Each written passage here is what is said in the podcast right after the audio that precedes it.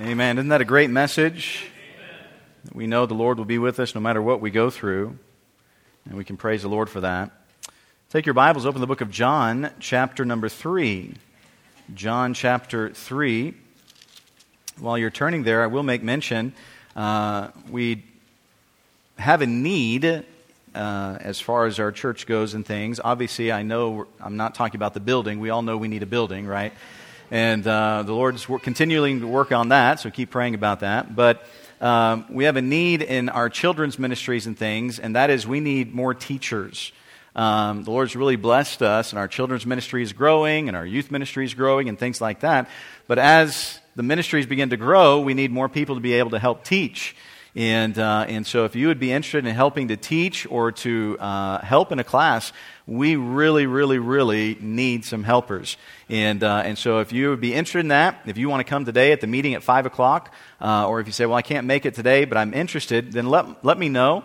Uh, and that way we can at least know we have some people that are interested because uh, we really do need some extra helpers and, uh, and teachers and things as we have uh, our ministries growing and we have more classes that we're needing to, to have. And so uh, that's a great thing. That's a great problem that our, our children's classes are growing as well.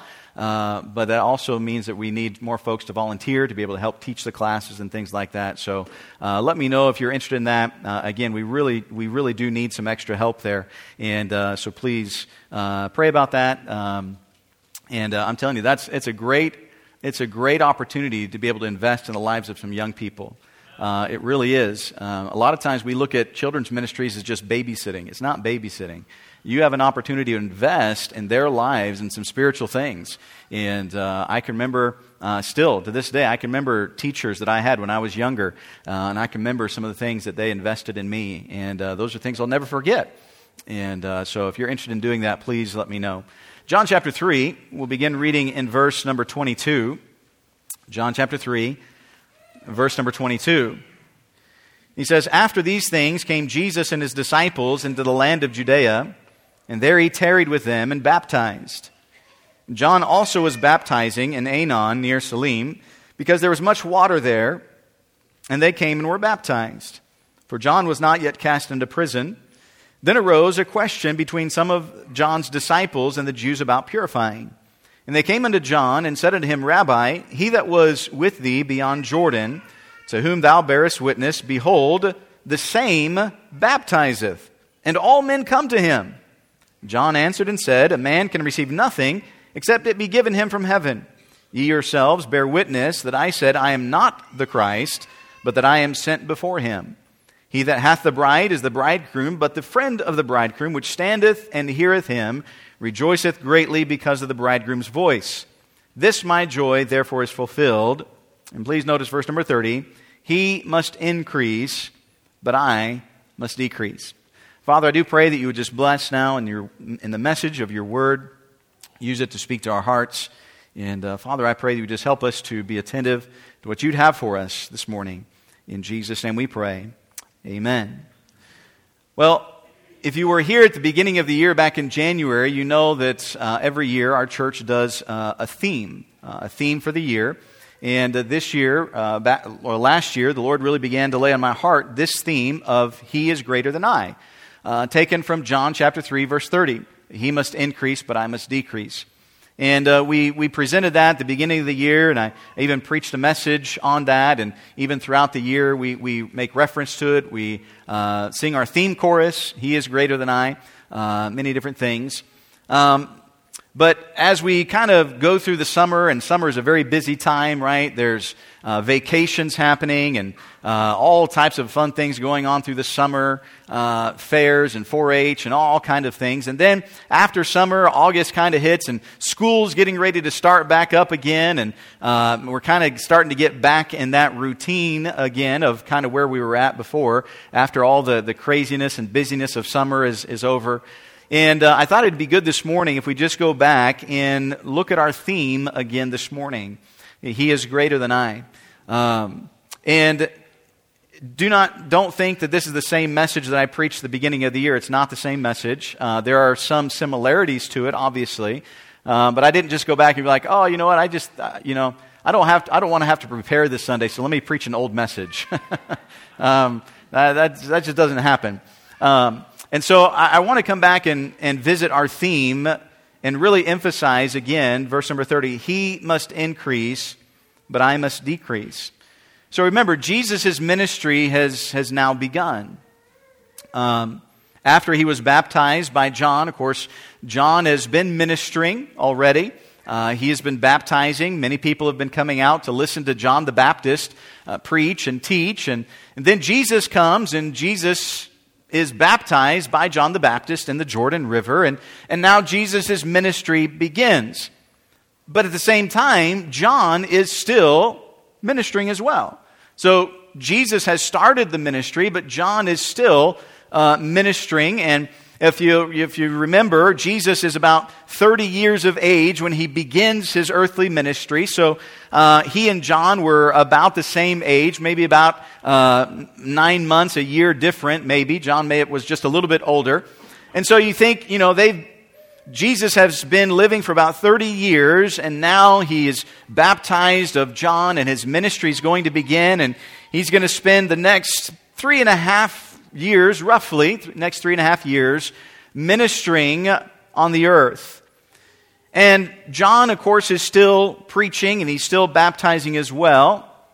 And uh, one day, there were some of John's people that were following John, and they came to him and they said, Hey, John, um, do you remember that guy that you baptized the other day? Um, and you remember there was a, there was a special guy. I mean, John baptized a lot of people, but there was a really special guy that you baptized the other day, and, uh, you know, it was a really important thing. Do you remember that guy? And John's like, Yeah, I, I remember that guy. Yeah.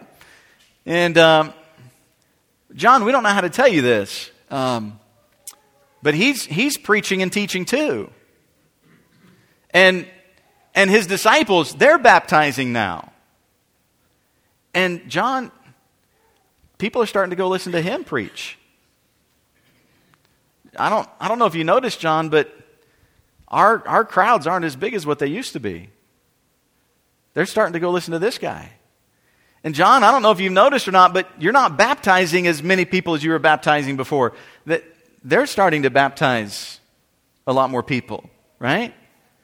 You ever had those kind of people in your lives? Those just really great encouragers, right? The ones that come up and say, you know, I'm not trying to start anything, but did you know? I don't want to make you feel bad, but, you know. And John says, yeah, I, I know. I know what's going on. I know that he's baptizing. I know he's preaching. And this is what this is what he says. The words of John the Baptist here really pinpoint what God's purpose is for every Christian. And this is what he says in verse number 30 He must increase, but I must decrease. He must increase, but I must decrease. Now, if you've been our church throughout this, this year, especially starting back from January, the question that I want to ask you this morning is this Is he increasing in your life. Because John says, He must increase, but I must decrease. Is He increasing in your life? Is He increasing? Now, if this is all new to you and you're, hey, that maybe this is your first time here today or you've been coming for a couple weeks and, and you're just now he- hearing about the theme and things like that, that's great. But can I challenge you this morning that from, from this point throughout the rest of the year, would you allow Jesus to increase in your life? Because this really is the key to Christianity that he must increase and I must decrease. Would you like to know how Jesus is able to increase in our life? I want to give you very, two very simple things this morning. Then, if we will follow these two simple things, Jesus can increase in our life. These are probably things that you've probably heard before, things that we need to be reminded of, things that we need to keep before us. How does Jesus increase in our life? Let me give you the first one. Very simple. I must die.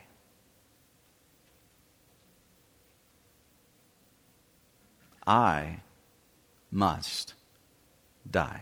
Would you say that with me? I must die. Now, understand, we're not talking physical death here. We're not talking physical. We're talking dealing with self, pride. Think about it. It'd be very easy for John to have been lifted up in pride. It'd been very easy for John the Baptist to say, hey, you know, hey, I need to start getting my crowds bigger. I need to start baptizing more people. I'm in a competition here with Jesus. But see, the thing was, John was never in competition with Jesus. John said, He must increase, and I must decrease. Think about the words that John the Baptist says in Matthew chapter 3, verse number 11. He that cometh after me is mightier than I, whose shoes I am not worthy to bear. He says, I'm not even worthy to carry his shoes. I'm not even worthy to carry his shoes. In, in, in, Mark chapter 1 and verse number 7, John says, There cometh one mightier than I after me, the latchet of whose shoes I am not worthy to stoop down and unloose. He says, I'm not even worthy to, to get on my hands and knees before Jesus and even loose, loosen his shoes and take his shoes off like, like a servant would do. He says, I'm not even worthy to do that. Now, wait a minute. Hold on. Who was John the Baptist? I mean, can you imagine being John the Baptist? Let, us just, let's just think about who he was here for a moment. Because if anyone could have been prideful in who they were, it could have been John the Baptist. This was the one who had been prophesied in the Old Testament. The Old Testament prophesied about the coming of John the Baptist, about the one who would prepare the way before the coming Messiah.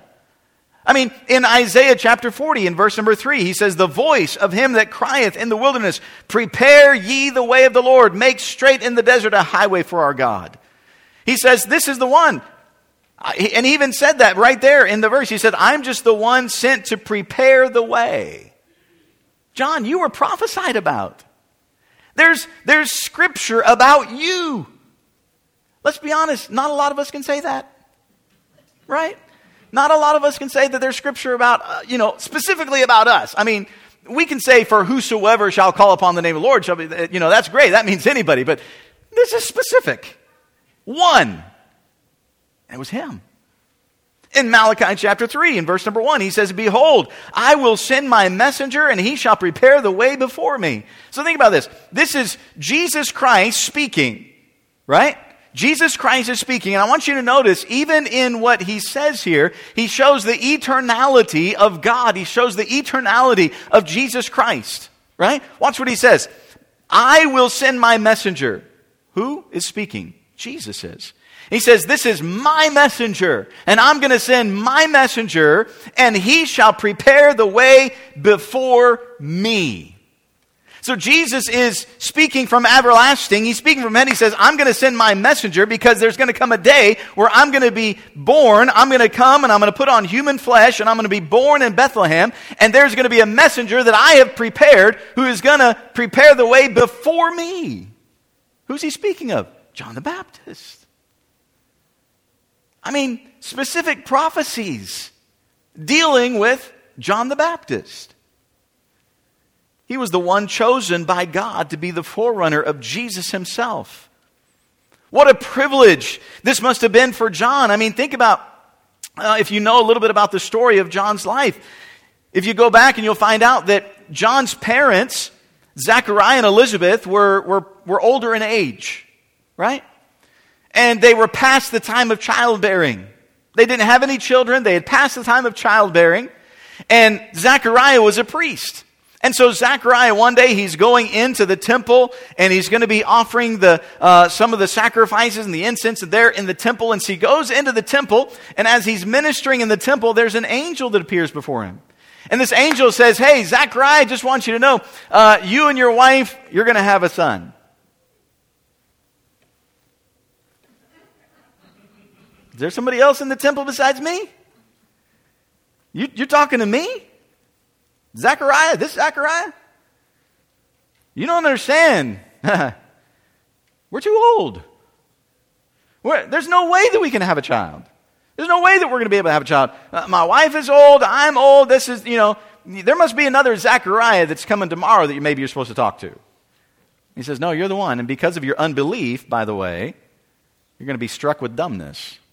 You're not going to be able to speak. The entire, the entire time the child is, the, the pregnancy of your wife, you're not even be able to speak. So Zacharias, he's struck dumb. He's not able to speak. And he comes out and he can't speak. And of course, people understand something happened. And, and the whole time his wife's pregnant. She, he's not able to speak. And then, of course, we find that John is, is born, and, and they're going to ask, they're going to, hey, you know, the neighbors get in. They're like, hey, we want to help with the naming process, and uh, which was kind of a customary thing back then. I am thankful that does not happen today. Yeah. Get the neighbors involved in what you're going to name your kid? Nah, I don't think so.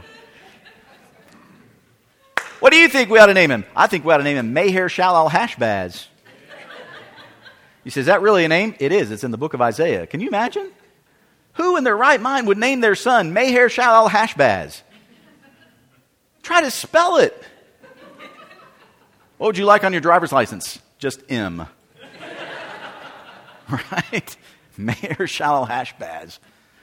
Says, what are we going to name him? And some of the neighbors like, oh, we should name him Zechariah after his father. Elizabeth says, no, we're not going to do that. We're going to name him John. Elizabeth, no, nobody in the family's named John. We're not going to name him John. You can't do that. Nobody in the family's named John.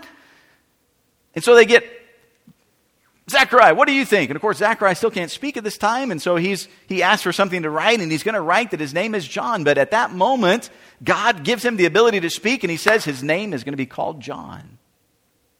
John is born, and even man, we think about what Zacharias says about his son. Of course, remember, Zacharias is a priest, and under the inspiration of the Holy Spirit, Zacharias says this in Luke chapter 1, verse 76. He says, And thou, child, shalt be called the prophet of the highest. For thou shalt go before the face of the Lord to prepare his way. He says, You're going to be called the prophet of the highest. Look, there's been some pretty amazing prophets throughout history, throughout the Bible. You have Moses, and you have Elijah, and you have Jeremiah and Isaiah, and you have some great prophets. But under the inspiration of the Holy Spirit, God says that this prophet is going to be the highest. This is the highest prophet because he is the one chosen to prepare the way before the Lord. Even when asked if he were some great prophet, even the Messiah himself. What does John say?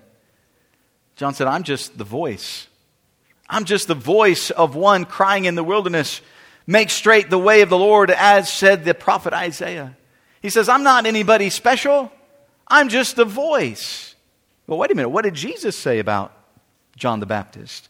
Not only was he the forerunner of Jesus, but even Jesus says in Matthew chapter 11, verse number 11, Verily I say unto you, among them that are born of women, there hath not risen a greater than John the Baptist.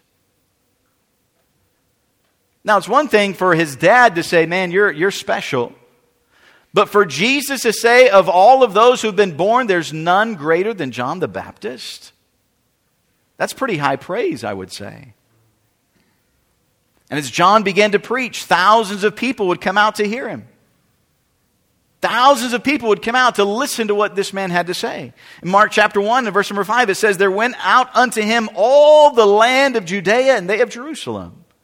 I mean, think about the thousands of people that are coming out to hear John the Baptist speak. They're coming out to hear him teach. What does this guy have to say? It would have been very easy very humanly and fleshly. It had been easy for John to be lifted up in pride by having this position. But yet, time after time after time, what did we see John doing? Pointing people to Jesus. Pointing people to Jesus. He said, He must increase and I must decrease. What did John do? John understood, I must die. If Jesus is going to increase, then I must die. This is not a competition. It's not a competition to see who can get the most people. No, no, no. It's all about Him. And if people start going to Him and if people start listening to Him and they stop listening to me, that's okay. Because it's about Him. Do you know why so many Christians struggle spiritually? Because we don't want to die. Let's just be honest. We don't want to die. These are my plans, my future, my life. This is what I want to live. We don't want to die. We don't want to yield and say, Lord, I must die. I must decrease so that you can increase. You know what the word decrease means? Not only does it mean to, to be lower, but it means inferior. It means we are to be inferior. We are to be inferior to Him. He is to increase and we are to decrease. We are to be inferior. The problem with us is even though in our, we would say with our mouths, uh, let's just be honest, we're going to be really honest here this morning, right? With our mouths, we would say, Oh, yes, I love the Lord. With our mouths, we would say, Yes, we want Jesus to increase.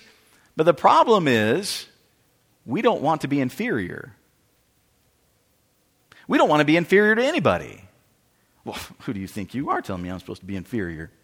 Don't you know who I am? Don't you know what education I have? Don't you know what job I have? Don't you know what car I drive? Don't you know where I live? Don't you know? Are you telling me that I'm supposed to be inferior? See, that's, that's pride. That's, that's our pride, that's self. And God is saying, look, if we want Jesus to increase in our life, we must decrease. And that's where our problem lies. So often as Christians, we are not willing to die to self. We want to be first. We want to have it the way we want it. It needs to be our way, even though you would say, well, you know, but I'm not like John. I mean, come on. I'm not a prophet like John. I don't have talents and abilities like John. I don't, I don't have people coming to, to listen to me speak. So, you know, you're talking about two different, you're talking about two different scenarios here. No, it's still the same scenario. John was praised and simply chose to be humble. The problem with many Christians today is we don't necessarily receive the praise and the accolades that John did. We just choose to be prideful and think more of ourselves than what we really are. That's why we won't allow Jesus to increase. We won't die to self. John said, He must increase, and I must decrease. Would you think about John again? John didn't go about piously like the religious leaders of the day. In fact, he looked kind of odd. If you think about it, John had taken what was called a Nazarite vow. A Nazarite vow meant that there were certain things that you couldn't eat, certain things you couldn't drink, and, uh, and as you were to, to never allow a razor to touch your hair, to he- touch your head. So, in other words, you were never to cut your hair. How old is John? He's like 30 years old. Come on, get in your mind's eye. Think about a guy 30 years of age who's never cut his hair. Never. That was the part of the Nazarite vow. Never cut his hair, right? He's not wearing traditional clothes. He's wearing camel skins, right? He's not eating the typical food that everybody eats. He's not eating fried chicken, mashed potatoes, green beans. He's eating locusts. Locusts, right? Wild honey. I mean, that's what a great staple locusts and wild honey. There's a diet for you. Call it the wild man's diet, right? I mean, think about it. I mean, if John would have walked in, every one of us would be like,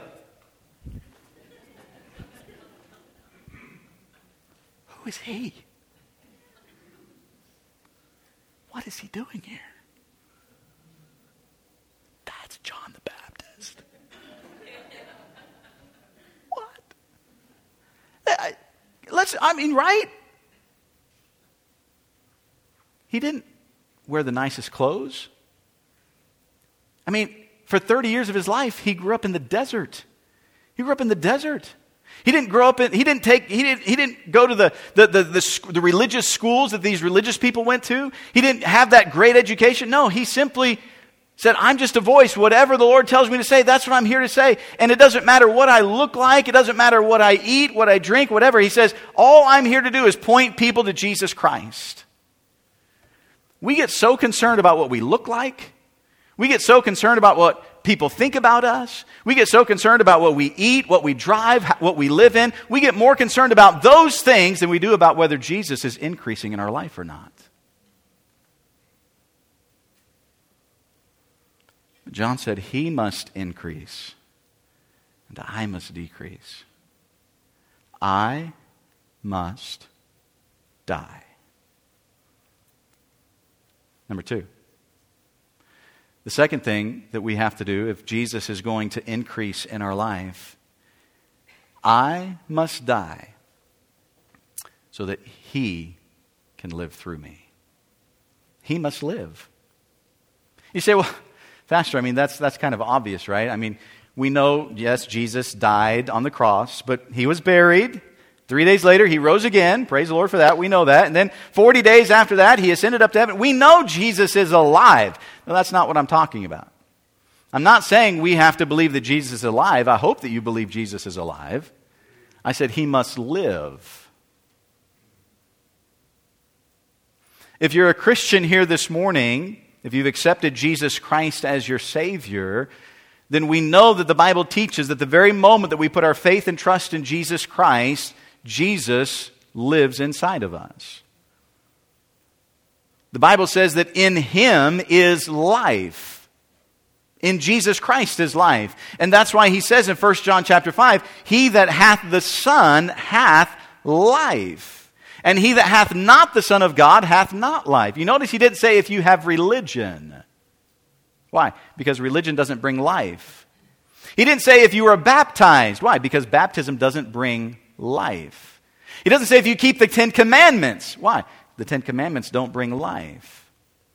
He says, He that hath the Son hath life. That's Jesus. If you have Jesus, if you've accepted Jesus as your Savior, then the Bible says you can know that you have life, eternal life. And Jesus is living in you. But that's not the question. It's not whether Jesus is living in you this morning. The question is, is Jesus living through you? Is he living through you? If you're saved, if you've accepted Christ as your Savior, yes, Jesus is living in you. But is he living through you? Now, if you're here this morning, you've never accepted Jesus as your Savior, maybe you think that by being baptized or by being part of a church or by being a good person or uh, by, by whatever, that you think somehow that's going to help you get to heaven. Friend, let me tell you something. None of those things help. None of those things. There's only one way for a person to know that their sins are forgiven and that heaven is their home, and that's through Jesus Christ. There's no other way. Because if there was some other way, then it would have been absolutely pointless for Jesus to come and die on the cross. If you could go to heaven by joining a church, that would have been kind of silly for Jesus to die. If you could go to heaven by being baptized or by doing a bunch of good things, it would not have been the smartest thing for Jesus to die. But because those things cannot save us, Jesus had to come and die on the cross for our sins. Because his sacrifice is the only sacrifice that could meet the payment for our sins. And that's through Jesus Christ. But, Christian, if you know Christ as your Savior, is He living through you? Hold, hold your place here in John chapter 3. Go with me to the book of Galatians chapter 2. In Galatians chapter 2,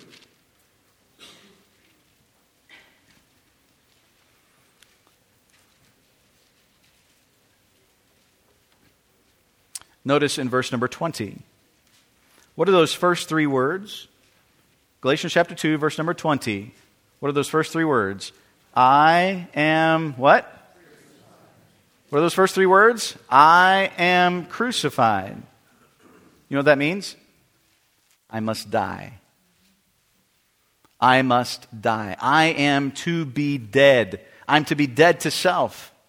I must die. I am crucified with Christ. Nevertheless, I live. So again, it's not a physical death. It is, it is something spiritual that's taking place. He says, I'm still alive physically, yet not I, but Christ liveth in me. And the life which I now live in the flesh, I live by the faith of the Son of God who loved me and gave himself for me. So he says, look, this is not a physical death. It is a spiritual death. We are dying to self so that Christ can live through us. If I don't die, then Christ can't live through me. Yes, he might be living in me, but if I am not dying to self, then he is not able to live through me. If we are in Christ, then we have all died on the cross. In Christ. He says, if I am crucified with Christ, right? So in Christ, we have all died. So the question is, Will we live a life of death, or will we choose to keep living our life? A life of death is I die and I understand this life is not about me, that it's about Him. So I must decrease so that He can increase. But the life that is about living for me is not Him decreasing or Him increasing, it's Him decreasing and I increase. It's about me. We don't care what Jesus says, we're going to do what we want to do. And unfortunately, there are many, many people, many Christians, simply living the life that they choose. But if we live, if I am living my life, then I am increasing. But if I die, then he can increase. I like what one man said. He said, In what measure a man dies to himself, in the same measure does Christ live through him. If I'm not willing to die to self, then Christ is not able to live through me. I want you to think about what Paul says. Go to the book of Philippians, chapter 1, over just a couple pages. Philippians, chapter 1, in verse number 20. Philippians, chapter 1, verse number 20. Paul says, according to my earnest expectation and my hope, that in nothing I shall be ashamed, but that with all boldness, as always, so now also, Christ shall be magnified in my body, whether it be by life or by death. Think about what Paul is saying. Paul says, I want Christ to be magnified in my body. Doesn't matter if it's while I'm living or whether it's in my death. I want Christ to be magnified. I want Christ to be seen. The word magnified means to, it means to increase. It means to make larger. Yes, John the Baptist lived physically, but when you looked at his life, it was all about Jesus. Yes, Paul the apostle lived physically, but when you look at his life, it was all about Jesus. You see, they wanted to magnify Jesus. It wasn't about magnifying Paul. It wasn't about magnifying John the Baptist. And it should not be about magnifying you and me.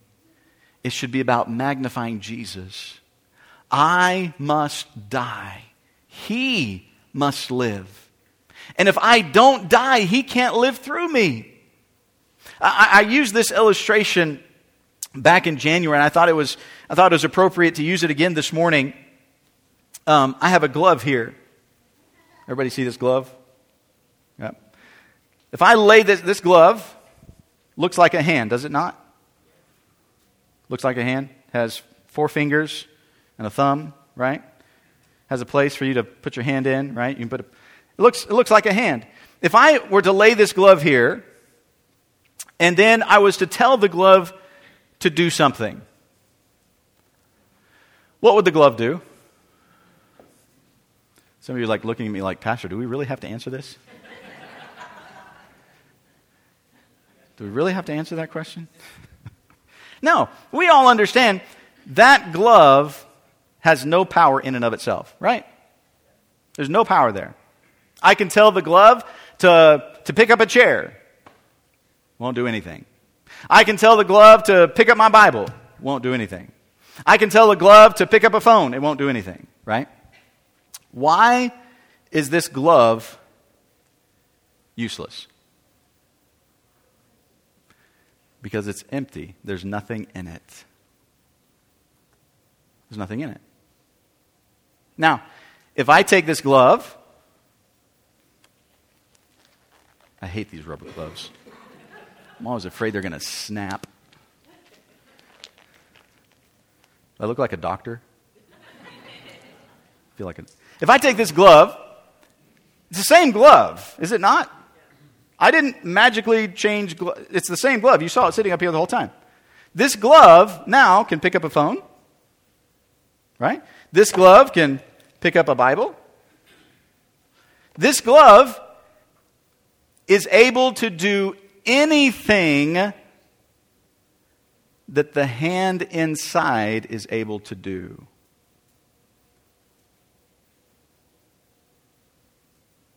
But let me ask you something. Is it the glove doing it? Or is it the hand?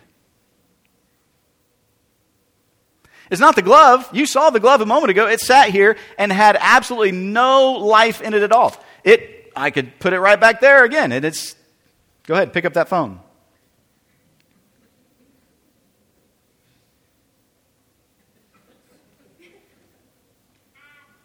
It's not going to do anything because there's nothing in it. Do you know that this is the problem with so many Christians?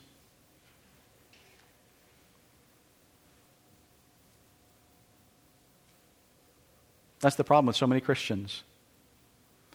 They are not willing to die so that Christ can live through them. Because, see, here's, here's what happens Alone, the glove is unable to do what I tell it to do. But whenever I put this glove on, when my hand comes into this glove, the glove becomes as strong as the hand. The glove is as strong as the hand. Everything possible to my hand now becomes possible to that glove. Everything. Everything that this hand can do, this glove can now do. Now, again, we know that the glove can't do anything alone. The glove simply clothes the activity of the hand. In the Christian life, this is what it is to have Christ by His Spirit dwelling within our redeemed bodies. You are the glove. Christ is the hand. And everything that is possible to him becomes possible to you. You understand that? Everything possible to Christ becomes possible to you and I if and only if we die and He lives. The problem is, we don't want to die. We want to keep living our life doing what we want. And here's what happens we accomplish nothing. You say, but man, my job, my jo- what is your job for eternity?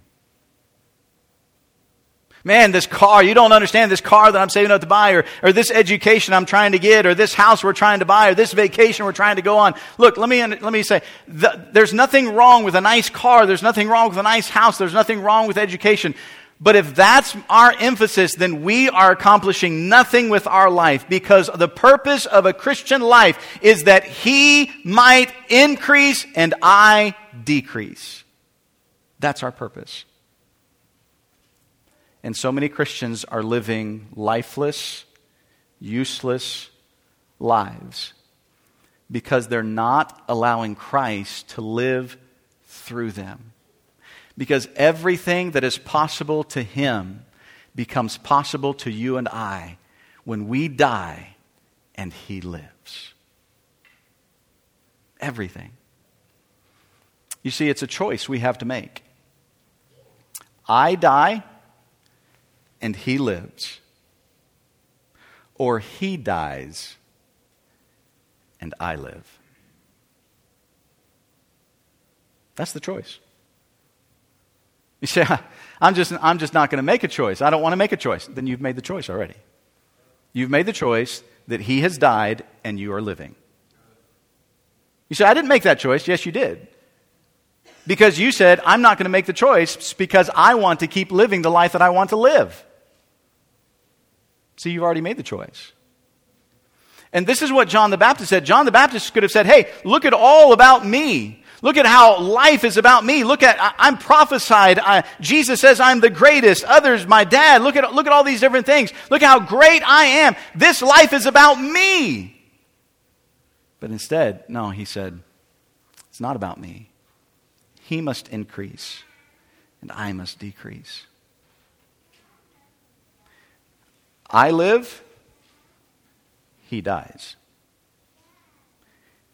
He lives, I die. You can't have it both ways. It's either one or the other. And we have to make that choice. Are we going to allow everything, the power that He has to live through us and just be the glove and just let Him fill us and use us? Or will we sit here useless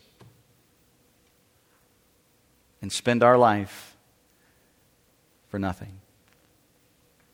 He must increase, but I must decrease. He is greater than I. I wonder is Jesus increasing in your life? This year, has he increased in your life? If not, why not? Are you still trying to lead? Are you still trying to be in control? Why not today make that decision? Lord, I want you to increase. And I understand that means I must die so that you can live. Heavenly Father, we thank you for your word. And Lord, I pray that you would work in our hearts this morning. You truly are greater and Lord, may we truly see that. I wonder, with our heads bowed and our eyes closed, no one looking about. I wonder if maybe there would be someone here this morning. You say, Pastor, I'm not sure that I'm saved. I'm not sure if I died that I would, I would be with the Lord Jesus Christ. I've tried to be a good person. I've tried to go to church, be religious, but I'm not sure where I would go if I died. You say, Pastor, that's me. Would you just slip your hand up and put it right back down? Friend, nobody's going to call you out. We're not going to come to you or call you out or anything. I just want to pray for you this morning. You say, Pastor, that's me. I'm not sure if I died where I would go. Just slip your hand up and put it right back down. Pastor, pray for me. And, Christian, if you know for sure that you're saved, is He increasing in your life? Is He increasing? Or are you? Is your life all about you or is it about Jesus? Who is it about? Because if it's about you, then you're not dead. You're still living. And we are to die so that He can live through us.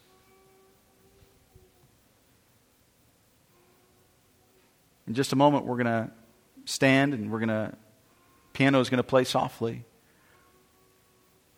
But would you ask yourself the question today? Is Jesus increasing in my life? Is he increasing in my life? Or is my life still all about me? Father, I pray you'd work in our hearts. Lord, may we, may we be yielded to you, that you would increase in our life, that we would die, that you might live through us. In Jesus' name we pray. Amen.